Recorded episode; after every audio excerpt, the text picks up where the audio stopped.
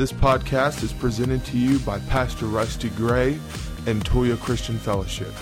For more information, visit tcfministries.org. So excited uh, that Pastor asked me to preach, and uh, we've got a good message this morning. But before we jump in, if we would just pray really quick. Heavenly Father, I thank you this morning that as I speak, that you would speak through me.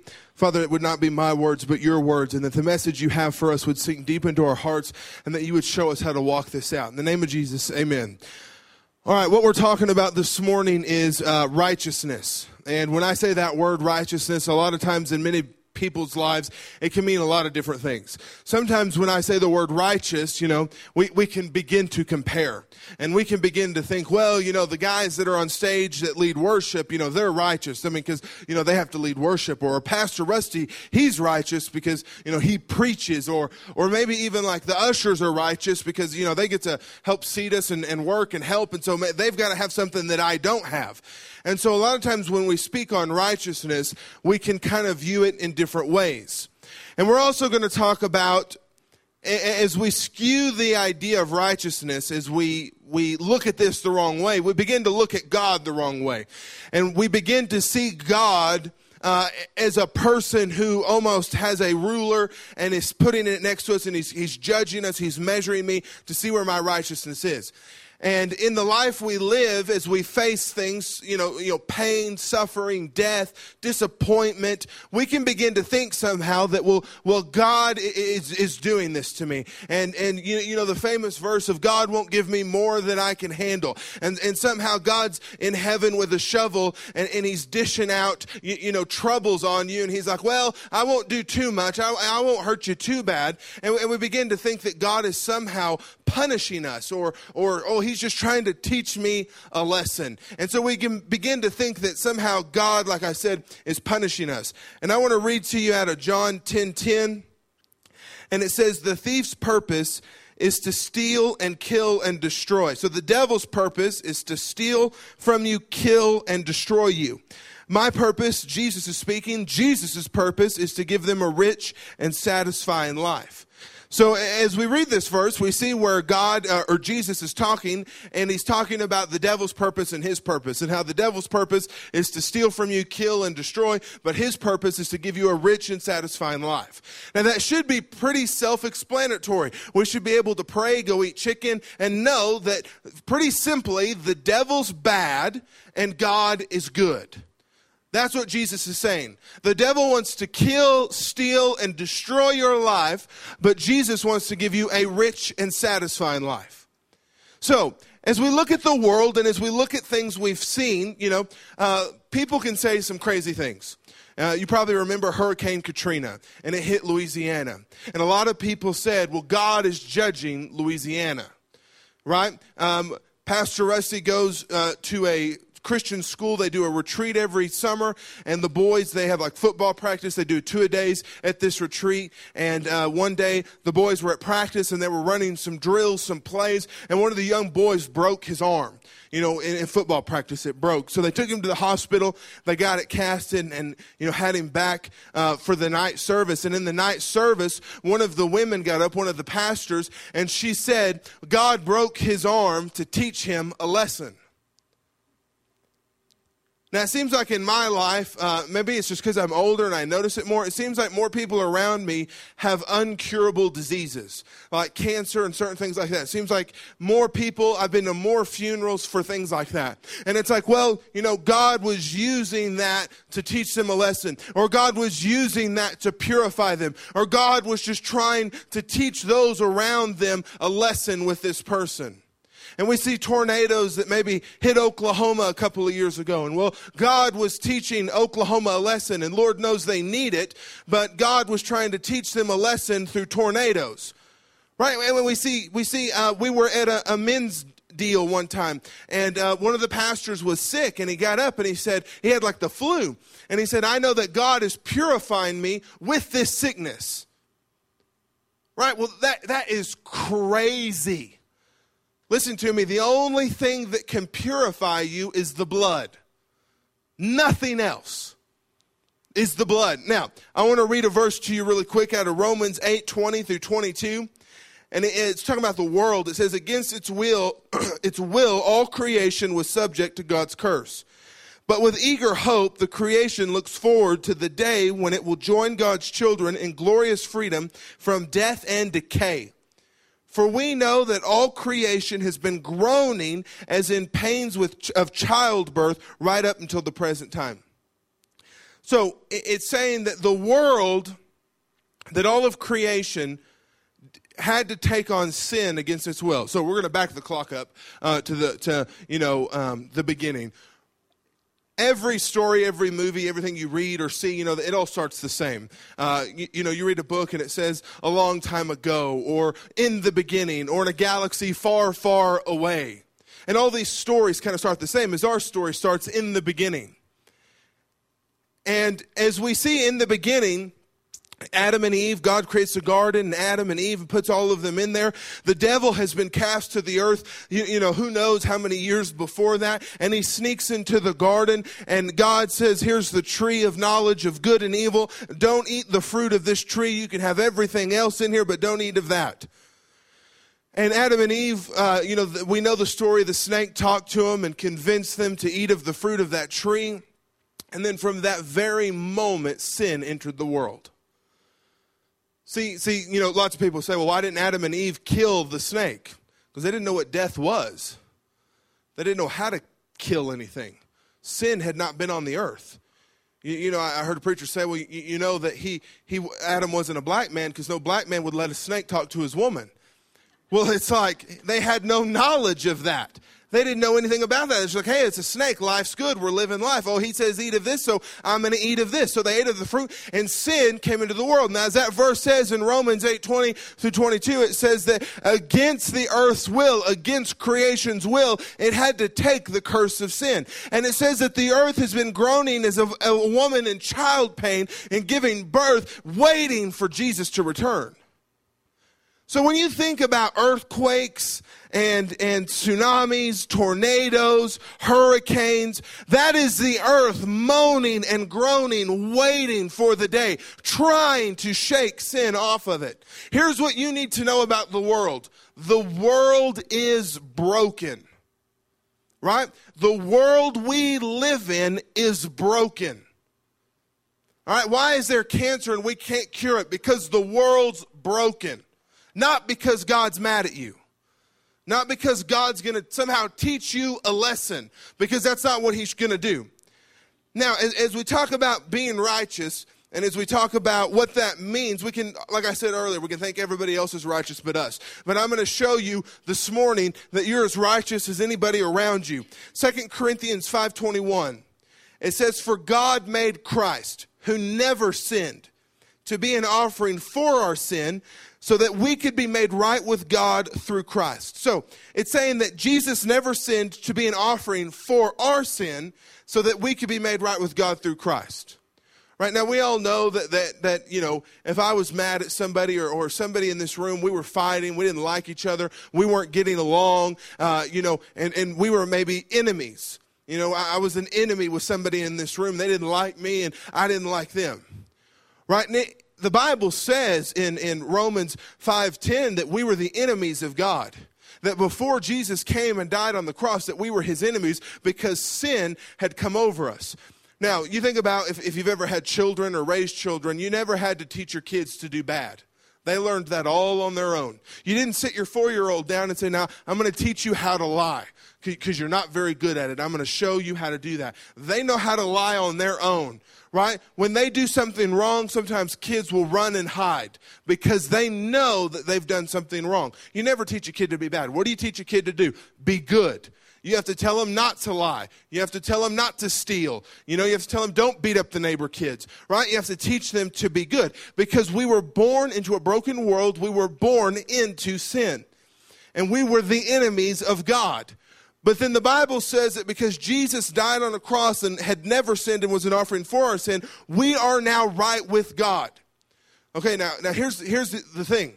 This morning, right now, this very second, this very moment, if you are saved and you have Jesus Christ, you are right with God. It does not matter what you did last night. It did not matter if you haven't read your Bible all week, if you haven't prayed, if you've never fasted in your life. That does not matter. You're as righteous this morning as, as I am. You're as righteous this morning as Pastor is, or as, as anybody that sings on stage. You are righteous. You are right with God because of Jesus. See, I'm not righteous because of what I do. I'm righteous because of what Jesus did. Okay? So, so here's the mistake we make in Christianity is we move into this idea that it's about what I do. It's about me doing something, right? So God, you know, we envision God holding up a ruler or, or a measuring stick saying, well, you don't measure up. You fall short. You haven't done this. You haven't done that. And, and, and so what do we do? We stay away from God. But Jesus said, see, I heard a pastor preach one time that, uh, you know, why did, why did Jesus have to die on the cross? Why did that happen? Why did, why did they have to do it that way? And uh, one, one pastor said that he couldn't just save us by, by snapping his finger because the devil said, you know, you're a self serving judge you know, you, are going to do this because it works in your favor, so bam, y'all are saved. So there had to be a sacrifice. There had to be blood. Moses said in the Old Testament that nothing is covered, nothing is cleansed without blood. So there had to be a sacrifice for Jesus to save us. Then if you look in the Old Testament of uh, the Israelites being released from Egypt and, you know, running, and, and God would try to help them, but they wouldn't do their part.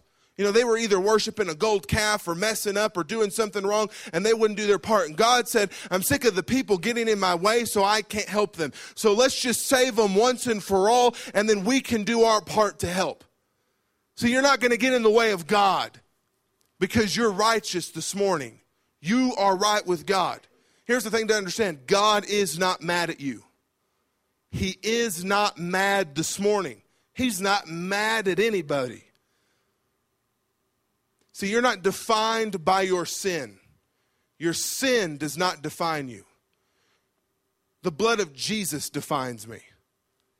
See, I am righteous. I'm in right standing with God because of the blood of Jesus. Now, as we understand that, now that you look at your life, you can begin to think, you know, hopefully you begin to think differently. When, when negative things happen, when tornadoes or natural disasters or sickness, you can understand that it is not God, that God is not doing this to you. You know, uh, Jason and, and Brittany Birkenfeld, they have three daughters, you know, and, and if, if one of their daughters acted up, and so Jason took them out in the garage and broke their arm with a baseball bat, you know, put it on the edge of a table and hit the other half to break it, they would come arrest him and throw him in jail. We, as broken people, know that that is wrong but we think for some reason that God will do it. You know, if I had a child and I stuck in their bedroom at night and had the flu in a syringe and gave them the flu and then they woke up, why'd you do that? Well, I'm going to teach you a lesson. That'll teach you to talk back to me. You're going to be sick for two weeks, right? That's, that's crazy. That's like a lifetime movie. I mean, that's just nuts. I mean, you know, nobody's going to do that. We know that that's wrong. But for some reason, we have this idea that God's going to do that. Let me tell you something. If God is after you, you've got nowhere to hide. You can't get away. And I, I, love people that say, well, you know, God was punishing Louisiana, you know, with, with, that, with that hurricane. Okay, anytime you look in the Old Testament and God punished somebody, he wiped the city away. Okay, you don't go visit Sodom and Gomorrah. Why? Because he annihilated it. It does not exist. You think about all the people in the Old Testament that stood against God, and they are no more. They are gone, right? But for some reason, we think that God's going to kind of slap us on the wrist and punish us with something, and He's not. And if He is, you've got nowhere to hide. James 1:17 says that whatever is good and perfect is a gift coming down to us from God our Father who created all the lights in the heavens. He never changes or casts a shifting shadow. All right, so listen to this. It says, whatever is good and perfect, so whatever is good and perfect in your life is a gift that came from God your Father, who created the lights in the heaven. He never changes or casts a shifting shadow. So every good and perfect gift comes from God.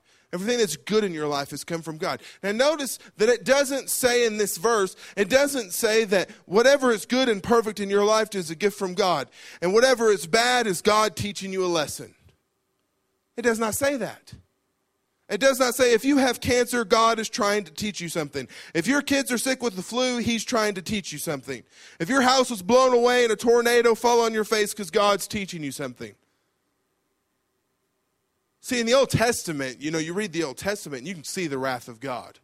You can see what, what God did when He was mad because of the blood of Jesus, because Jesus died on the cross, and the Bible says that in heaven he sprinkled his blood over the mercy seat, I am in, now in right standing with God. I am not his enemy. He is not against me. Right? We have Jeremiah 29 11 on the wall. It says, For I know the plans I have for you, declares the Lord plans to prosper you and not to harm you, plans to give you a hope and a future. Now, this doesn't mean that somehow we're now immune to this broken world we live in. It does not mean that we can't ever get sick. It doesn't mean that disaster is not going to happen. Because, like I said, the world's broken. And we are going to face death. We are going to face sacrifice. We're going to face trouble. We're going to be sad. We're going to face all these things. But you can rest assured that God is not doing these things to you and that God is on your side and that God is fighting for you. You can rest assured that the devil is not doing all these things to you. Now, like we just read in John 10 10, the devil does come to kill, steal, and destroy. But sometimes in life, it's because we live in a broken world that bad things happen. See, this was not the plan. You know, God didn't create the world and have this in mind. This all happened because of sin. And Jesus came to, to rid of us of sin, and he is coming again to rid the world of sin. But he's not coming back just yet. And we live in a broken world. I want to read you one more verse. This is Romans 8 28. And it says, And we know that God causes everything to work together for the good of those who love God and are called according to his purpose for them. So we know that God causes everything in our lives to work together for the good of those who love God. So I'm pretty sure that everybody in this room this morning that would say they love God, right? If you didn't, you probably wouldn't come to church. And so you wouldn't say, well, you know, I don't love God. So to all those who, who love God, he works everything to work for our good. Now, a lot of times in our life, and, maybe specifically where you are, maybe if you've just faced tragedy, maybe if you just, you know, had someone recently pass away in your life, that verse can kind of seem like, yeah, whatever, you know, that that's baloney. I don't believe it. And I want to encourage you this morning that wherever you are in your life, that know know that God is on your side. And know that God is going to work these things that are happening in your favor. And sometimes it can seem like that's impossible. I don't know how that could ever happen. I, that doesn't even make sense. But the thing is, is to trust in God. Because see, God is on your side. God is for you and not against you. And the Bible says that if he is, who could stand against you? When David was a teenage boy and faced Goliath, he knew, you can't stand against me because I have God. See, and God is not mad we have this misconception that he's ticked off, right? He's this old white man with this beard and long shaggy hair, and it's like he hasn't bathed in a while, and he's kind of kind of losing his mind a little bit, and he's in a big white room, and, and he's just waiting for you to trip and mess up so he can shoot you with lightning. And that's not how God is. See, God is after you this morning. He is after you. And he's after you with unconditional love. See, now Paul says that this doesn't give us a right to, you know, well, I'm going to get saved and now I'm going to do whatever I want and live the whatever I want. Right? When I got married, I didn't tell my wife, hey, I'm going to marry you, but still do whatever I want on the side. And I'll give you a couple hours on Sunday evening. We'll go watch a movie. We'll hang out. We'll do whatever you want. But then the rest of the time is mine. And I get that time. And I can do whatever I want whenever I want. I wouldn't stay married. She probably wouldn't even have married me because that's not going to work. See, I read my Bible, I pray, I talk to God, I listen to worship music so I can build a relationship with Him. Not to make me more righteous. Because it won't. See, if I got up tomorrow morning and read one verse out of the Bible. Maybe got on my iPad and read the verse of the day. But somebody else got up and read four chapters. You know, they read the whole book of Matthew that morning. That does not make them more holy. That does not make them more righteous. Because, see, I am righteous and in right standing with God because of the blood of Jesus. And God is not going to punish you. God is not going to strike you down. God's not going to hurt your family because you messed up. Because the blood of Jesus has cleansed you once and for all. See, because if it didn't, Jesus had to come back and die every other year, right? Because we'd all mess up. And it's like, okay, now this time, guys, could you keep it straight so I don't have to come back and do this again?